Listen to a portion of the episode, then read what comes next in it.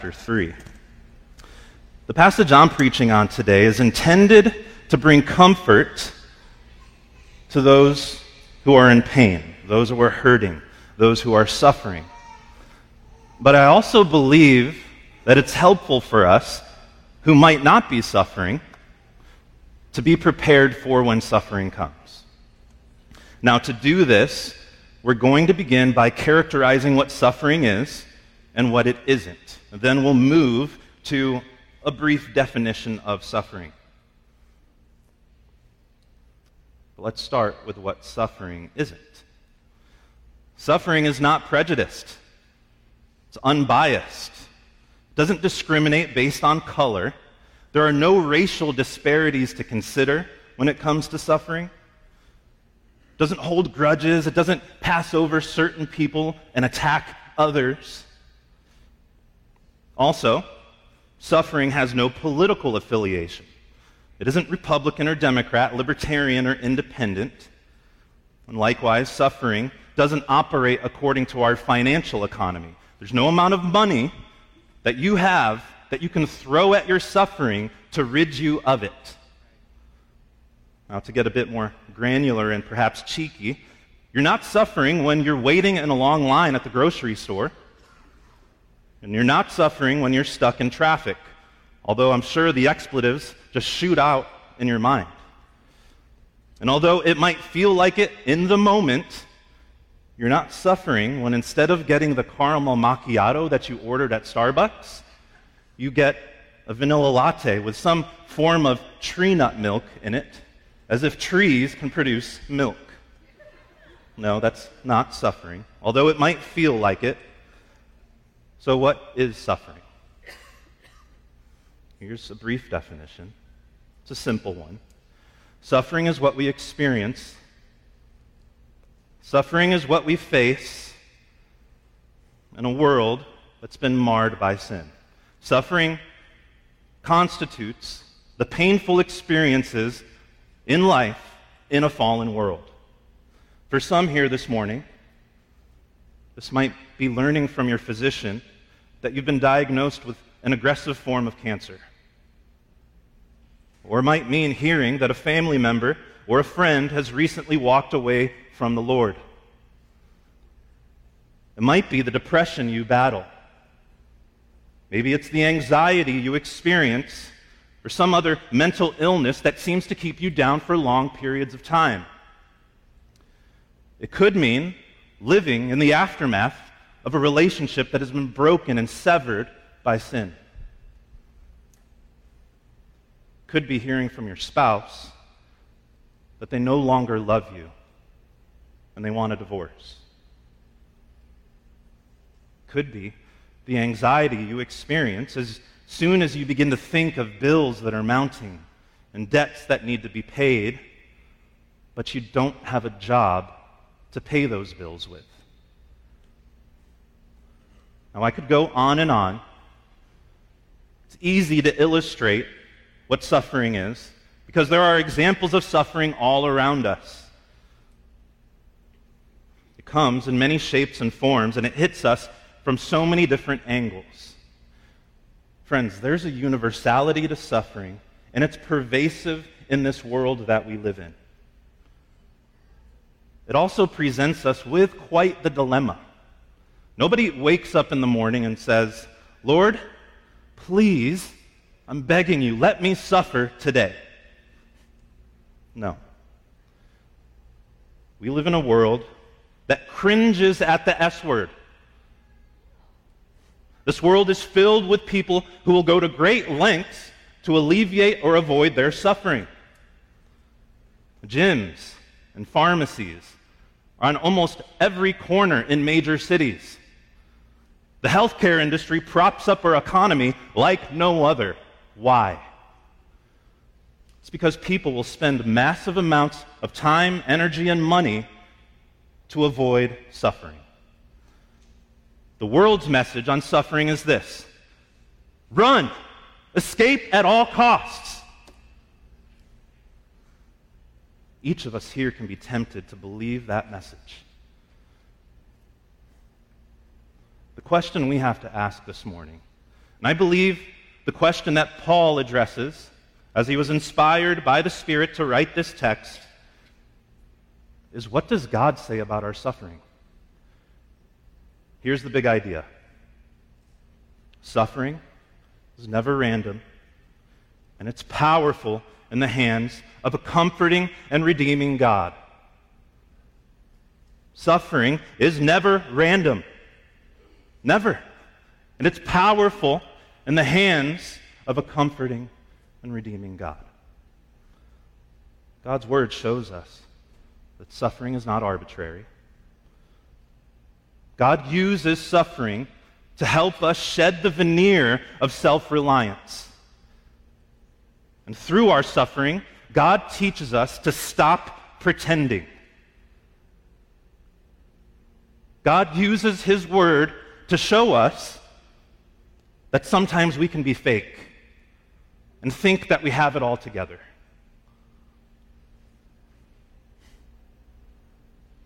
Let's turn to God's Word this morning. 2 Corinthians chapter 1. We'll begin reading at verse 3. And we'll see how God addresses us and reminds us that He is the God of all comfort. Blessed be the God and Father of our Lord Jesus Christ, the Father of mercies and God of all comfort, who comforts us in all our affliction, so that we may be able to comfort those who are in any affliction with the comfort with which we ourselves are comforted by God. For as we share abundantly in Christ's sufferings, so through Christ we share abundantly in comfort too. If we are afflicted, it's for your comfort and salvation. And if we are comforted, it is for your comfort, which you experience when you patiently endure the same sufferings that we suffer. Our hope for you is unshaken. We know that as you share in our sufferings, you will also share in our comfort. For we do not want you to be unaware, brothers and sisters, of the affliction we experienced in Asia. For we were so utterly burdened beyond our strength that we despaired of life itself. Indeed, we felt that we had received the sentence of death. But that was to make us rely not on ourselves, but on God who raises the dead. He delivered us from such a deadly peril, and He will deliver us. On Him we have set our hope. That He will deliver us again. You also might help us by prayer, so that many will give thanks on our behalf for the blessing granted us through the prayers of many. Our first point this morning is suffering reveals God's character. Immediately after his two verse little transition here into the text, Paul breaks out in praise in verse 3 when he writes, Blessed be the God and Father of our Lord Jesus Christ. Then he acknowledges God as the Father of mercy and the God of all comfort like he does in his letter to the Ephesians, Paul in this letter begins with God. It's his starting point. And in this opening benediction, Paul elaborates, he gives us a little bit more on who God, exact, who God exactly is to his people. God is a father. God provides comfort and mercy. Not just some comfort, not just a little bit of comfort, but he's the God of all comfort and all mercy. Paul focuses our attention on the very intentional care God is eager to give. Essentially, Paul begins this letter with a very warm and fuzzy introduction. A beginning that has all the feels, but it doesn't stay that way. If you were to read on through this letter, you would find that suffering is a prominent theme. Why does Paul include suffering as such a prominent theme in this letter? Suffering as such a prominent theme? Well, God being the God of comfort wasn't an abstract truth for Paul. There was a very real circumstance that Paul underwent, and we'll find out more about this circumstance in verse 8, which in turn led to the comfort Paul received from God. Paul wants his readers to know that God comforts the suffering saint. Paul knows this because he experienced God's comfort himself. Paul's message, and the message God has for us, is one and the same.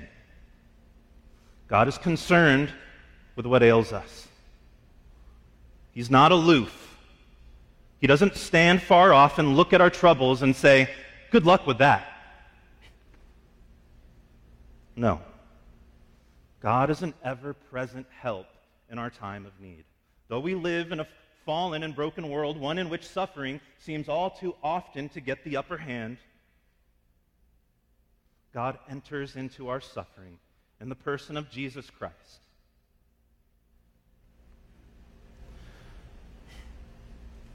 And those who are united to him are sustained in their suffering. Now, this question is for the potential sufferer here this morning. Are you hurting? Are you in pain? Are you feeling weary from all that life has thrown at you? Well, there's good news. God is eager to help you. It's his disposition, it's who God is. His character is that of a helper and a comforter. This is exactly why he's given us the Holy Spirit, who the Bible refers to as our helper in verses like John 14, 16. My friends, we can find ourselves at so many times in life in need of help. And it's the heart of our comforting God who provides us with this help. Perhaps this is why Paul uses the word comfort some 10 times in this passage. Paul, under the inspiration of the Holy Spirit, has another message for the Corinthians. Not only does God provide us with comfort, but there's also a sense in which comfort comes through Paul to the Corinthians. Verse 4 reads God who comforts us in all our affliction, so that we may be able to comfort those.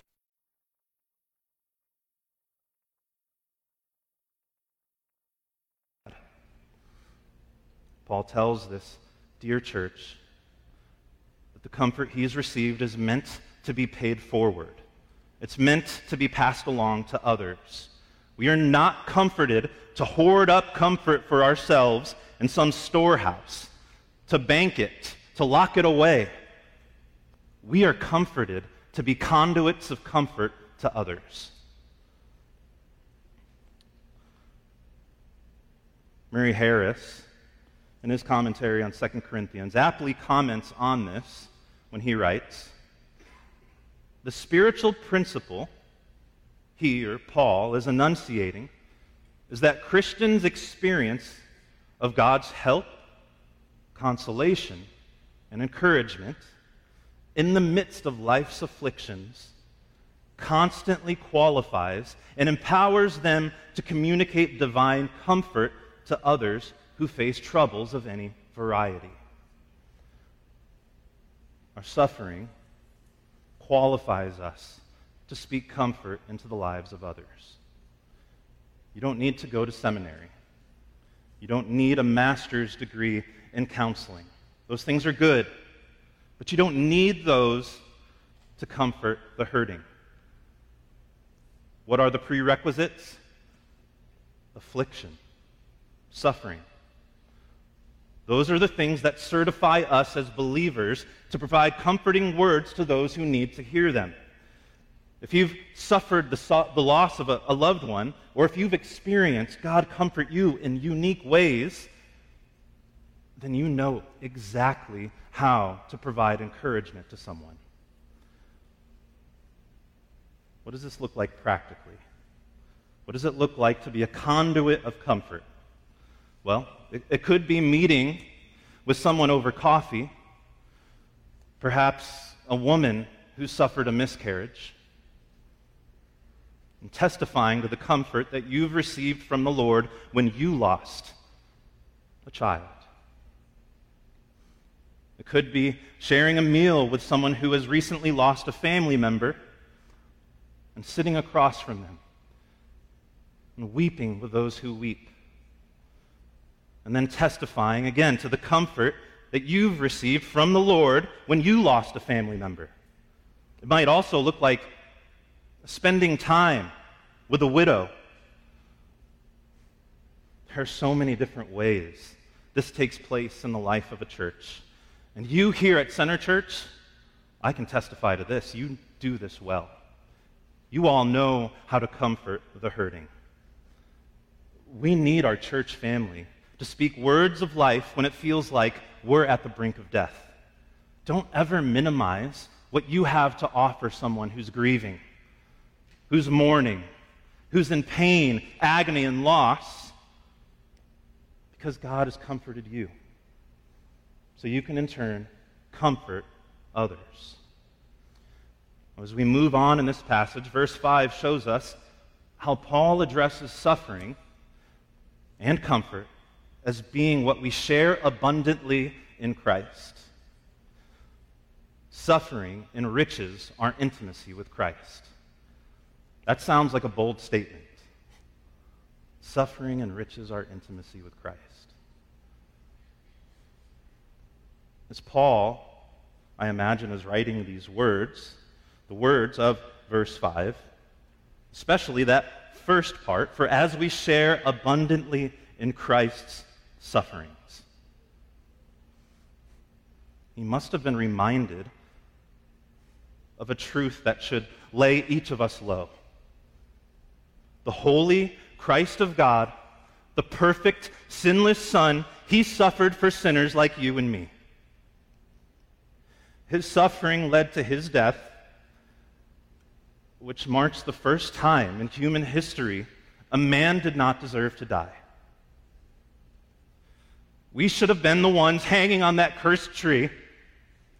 We should have been the ones feeling that brutal, crushing weight of our sin placed on those shoulders. But Christ, in divine love, hung, suspended, held there by nails for us. In chapter 5, we find that wonderful verse. For our sake, he made him who knew no sin to be sin, so that in him we might become the righteousness of God. This verse should remind us of just that. God crushed his holy Son so that you and I could become sons and daughters of God. Friends, we can't move on too quickly from this truth. We can't think that we've arrived somewhere and not marvel and revel in the grace and mercy that God has shown us in His Son. We have to camp out here. We have to remember what He's done for us. And in so many ways, we do that week by week. We sing songs that focus on the substitutionary atonement of our Savior. We declare truths as we read Scripture that remind us of this great exchange. This is what we do as the people of God. This is our modus operandi. This is what should motivate us week by week day by day, this is who we are. People who revel and marvel at the grace of God that's been shown to us in the person of Jesus Christ. Let's not move on too quickly. God, in His infinite care and goodness, He wants to show us that suffering has an intended effect. Paul writes, For as we share in Christ's sufferings, so through Christ we share abundantly in comfort too. What a glorious promise. I'm going to use that word a lot glorious. Because there's really no other word that captures how great of a promise this is. our union to Christ in his life, in his death and resurrection, it brings glorious promises, not just for the future. We know that those who place their faith, hope in Jesus will one day spend eternity with Jesus. But what about now? What does that get us now? Paul tells us we receive comfort when we suffer. When we read this verse, it says if Paul wants his readers to understand something, something that's hard for us to understand at times, especially in 21st century America, where we get all the nice, shiny things, Paul wants us to understand that as suffering was a reality for Jesus, it's also a reality for those who serve the Lord Jesus. Paul Barnett writes The apostles' sufferings listed in the letter should be seen as replicating the sufferings of Christ by, as it were, a principle of divine inevitability. Just as the one who God sent suffered in and for a world alienated from God, so too the apostle of the sent one and the community of the sent one experience the pain of rejection in that same world as they bear witness to Christ. In fact, it was the sent one, Jesus, who told his disciples in John 16 33, In the world you will have tribulation. Not in the world you might have some tribulation. He said, in the world you will have tribulation. Take heart, I have overcome the world. Those who serve Jesus will suffer like Jesus did. We won't be crucified, Lord willing, but if we're on mission with Jesus and we're spending ourselves for the sake of others, suffering is going to come your way. But this suffering is meant to lead us to divine comfort and to deeper intimacy with Jesus. Saints, that's you and I, those who know Jesus and have placed their faith and hope in Him, saints who trust in the substitutionary death of Christ and who pursue godliness in this world will meet opposition.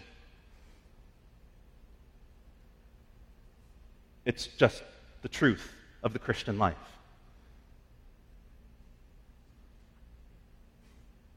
But we have a wonderful, a glorious promise in this text that God will provide us with comfort and we'll know Him better through our suffering. Which brings us to our last, our final point.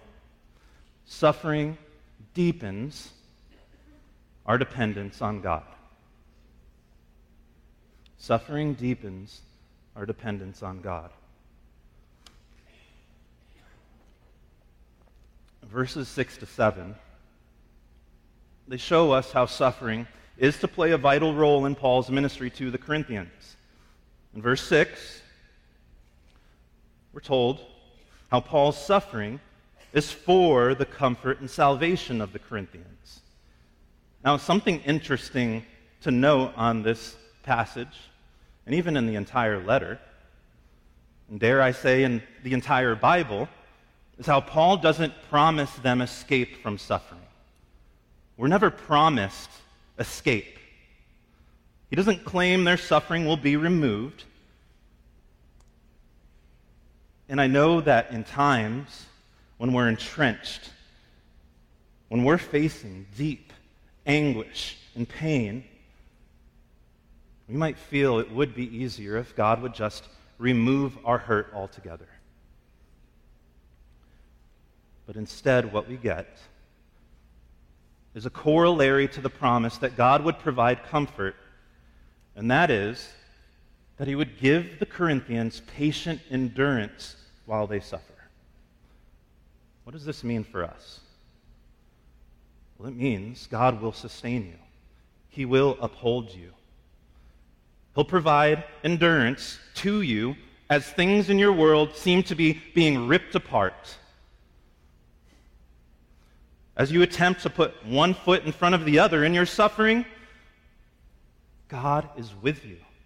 And He's providing everything that you need along the way to patiently endure through hardship. We see this in Psalm 34 18. That's where the psalmist writes, The Lord is near to the brokenhearted, saves the crushed in spirit. God is near to you in your suffering, even when he feels so distant. Now, as we move along in the text, verse 7 tells us that Paul had an unshaken hope for the Corinthians, that they would share in the apostles' comfort. Something to note about Paul is he wasn't like the other preachers that the Corinthians were used to.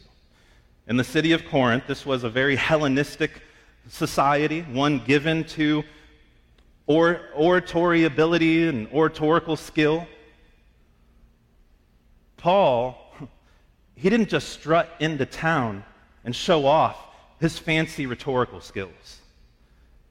He didn't strut in like a peacock, showing off how well he could preach. Instead, what we see in the text is Paul suffered. And then he tells them that his own suffering was for them. We never know when suffering is going to strike someone in our congregation. But your pastors, they're not exempt. As your pastor experiences suffering in, in their family or in their ministry, God uses what they go through for your benefit. This might be through the loss of a loved one or the pain of having a child who's wandering from the faith. God uses your pastor's suffering as comfort that's tailor made for the situations that you will one day walk through. What a glorious promise we have from the Lord that nothing is wasted in God's economy. Not one drop of suffering is wasted under God's watchful eye. He uses all things. He uses our pain, our suffering, everything for His glorious purposes and our joy in Him. Verse 8 then gives us a small glimpse into Paul's suffering. There we read, For we do not want you to be unaware, brothers, of the affliction we experienced in Asia. For we were so utterly burdened beyond our strength that we despaired of life itself. I read countless commentaries trying to give me what this affliction in Asia was. There are many opinions on what this was. It could have been during Paul's missionary journey, one of his missionary journeys. It could have been something that's unrecorded in Scripture. We don't know. But what we do know is that Paul is saying he and his team were so weighed down by the affliction they experienced that they couldn't keep going. When you can say of your own suffering that it's caused you to despair of life itself, you know it's intense. He goes on to say that it caused him to feel as if he had received a death sentence from the Lord.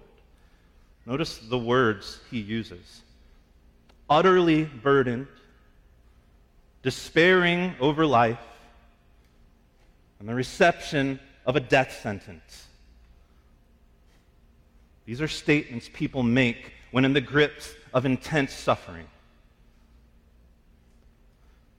But what he's doing here is he's setting up the second half of verse 9, where we find the purpose of his suffering when we read, But that was to make us rely, not on ourselves, but on God who raises the dead.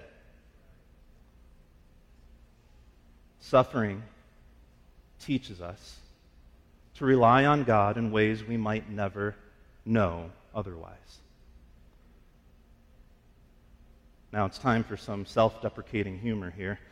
I am probably the least handy person in this auditorium. I can't build anything, I can't fix things, and it's pretty bad. But here's something I do know you can't build furniture. Anything that you're going to sit on, you don't want to build that with edges that are unsanded and wood that's going to give you splinters. I wouldn't want to sit on a chair that's going to give me splinters.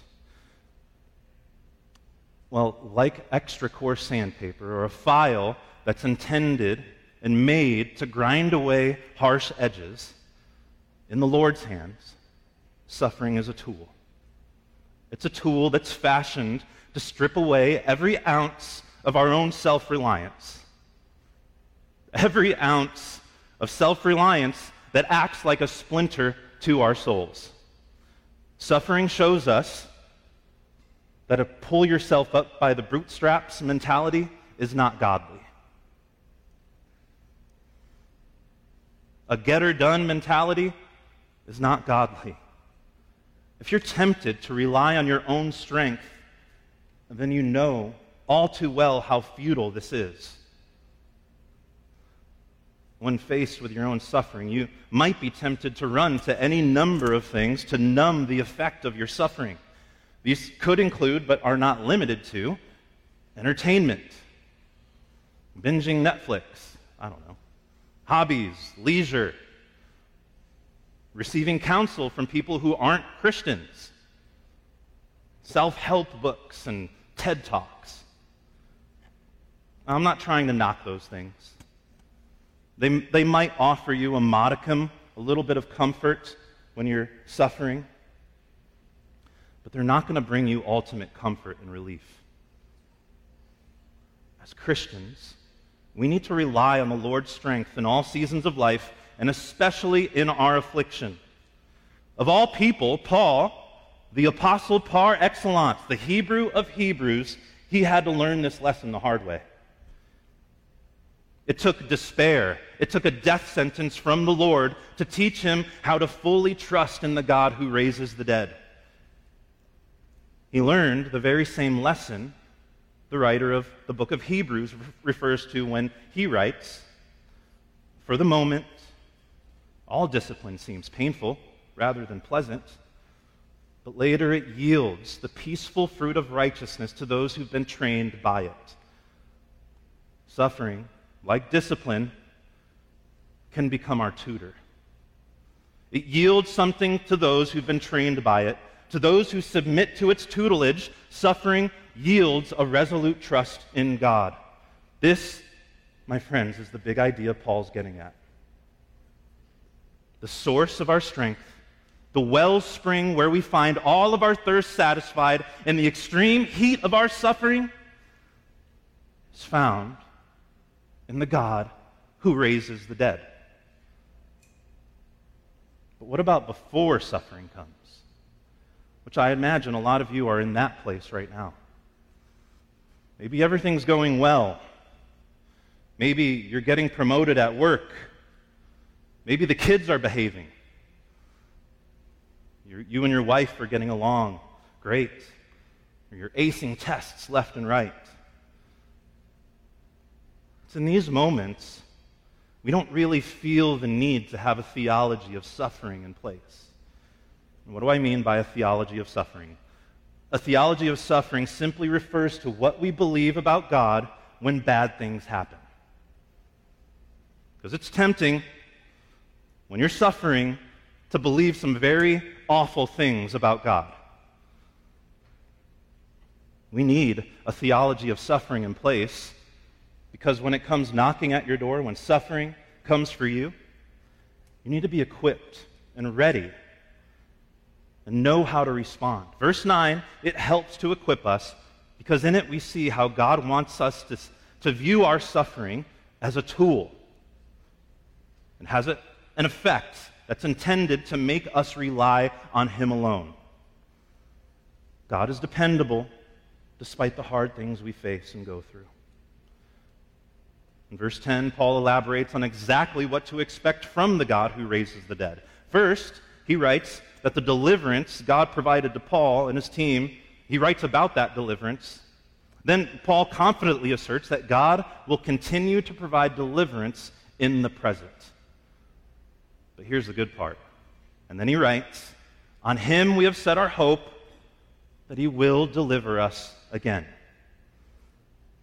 If you didn't pick it up, in, in that verse, Paul includes past, present, and future activities of deliverance.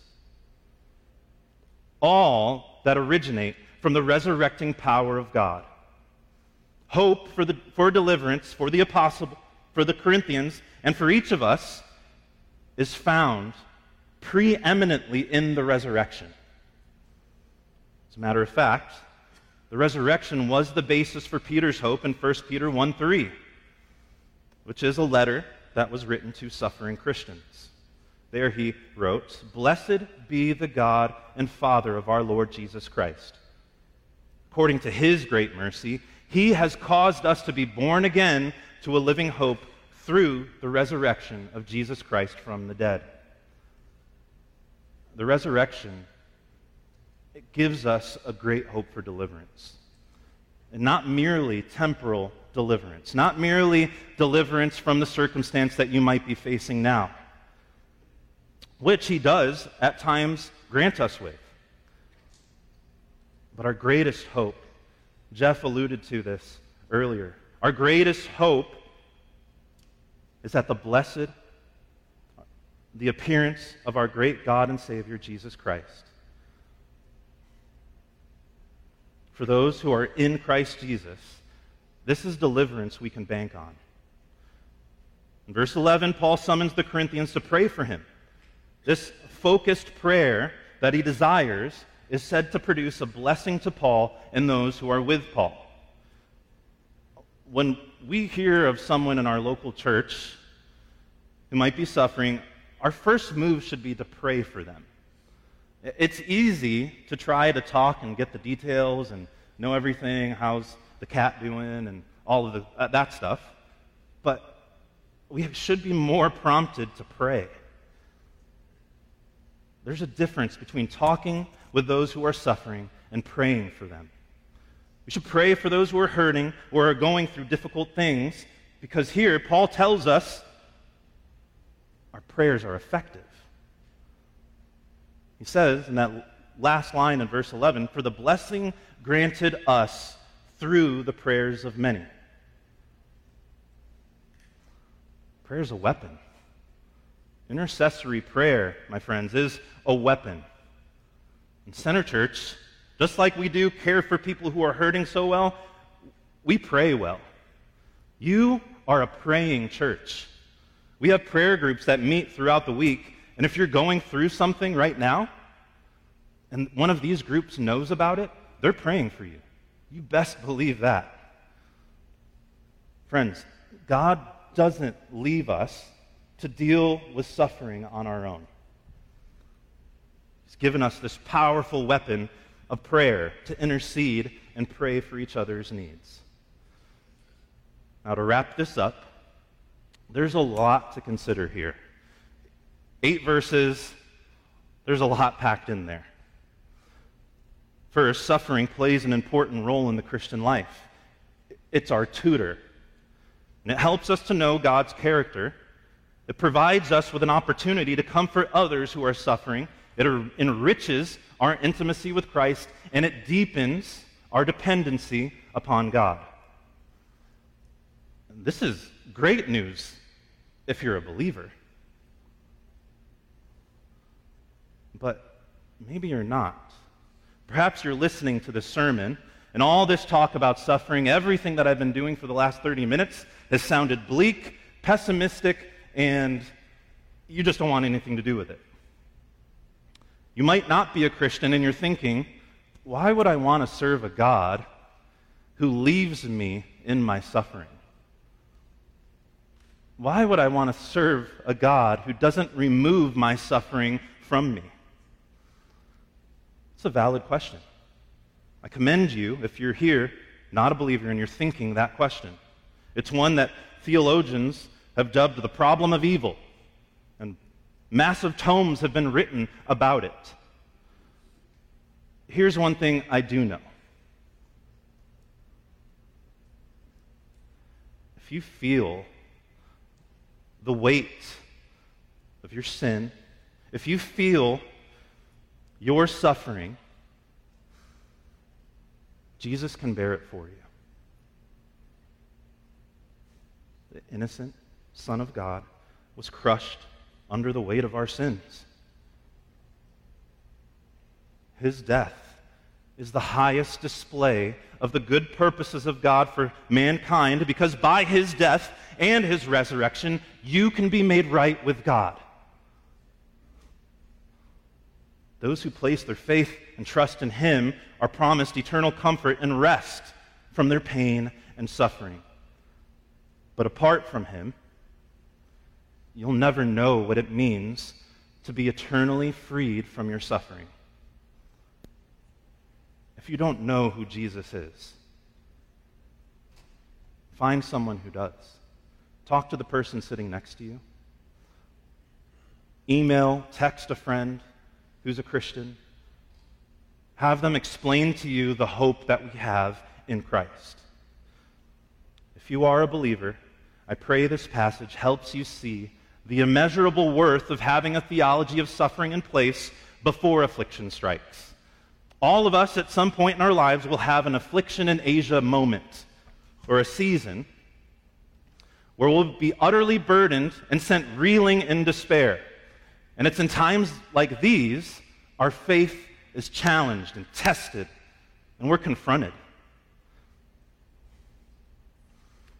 So if you're tempted to run from suffering, run to Jesus instead. His arms are outstretched. His heart is for you. He wants to help you and hold you while you go through the hardship that He has appointed to make you love Him more. The hardship that He has crafted to make you depend on Him in more substantial ways had you never suffered.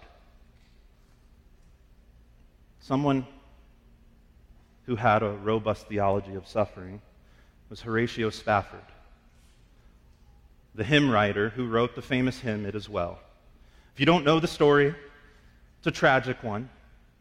After having lost their four year old son to scarlet fever, he decided to send his wife and their four little girls on a ship so that they could vacation together.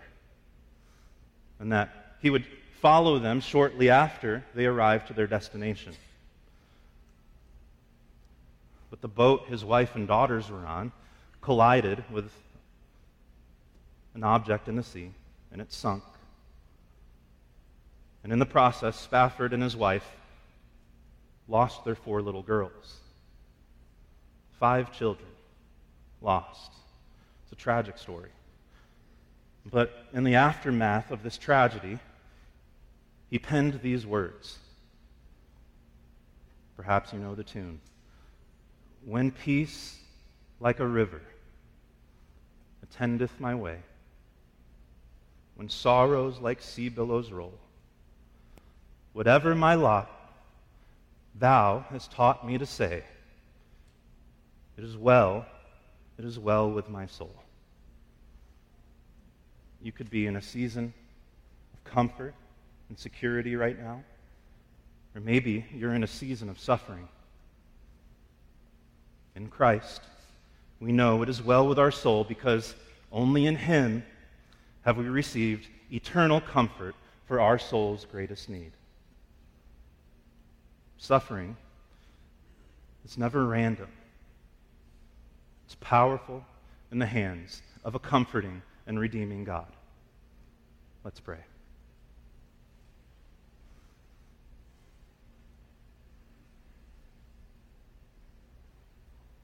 Father, we thank you for your word. We thank you for the truth it conveys, truth that's meant to lead us to Jesus. Words that are meant to point us to your Son.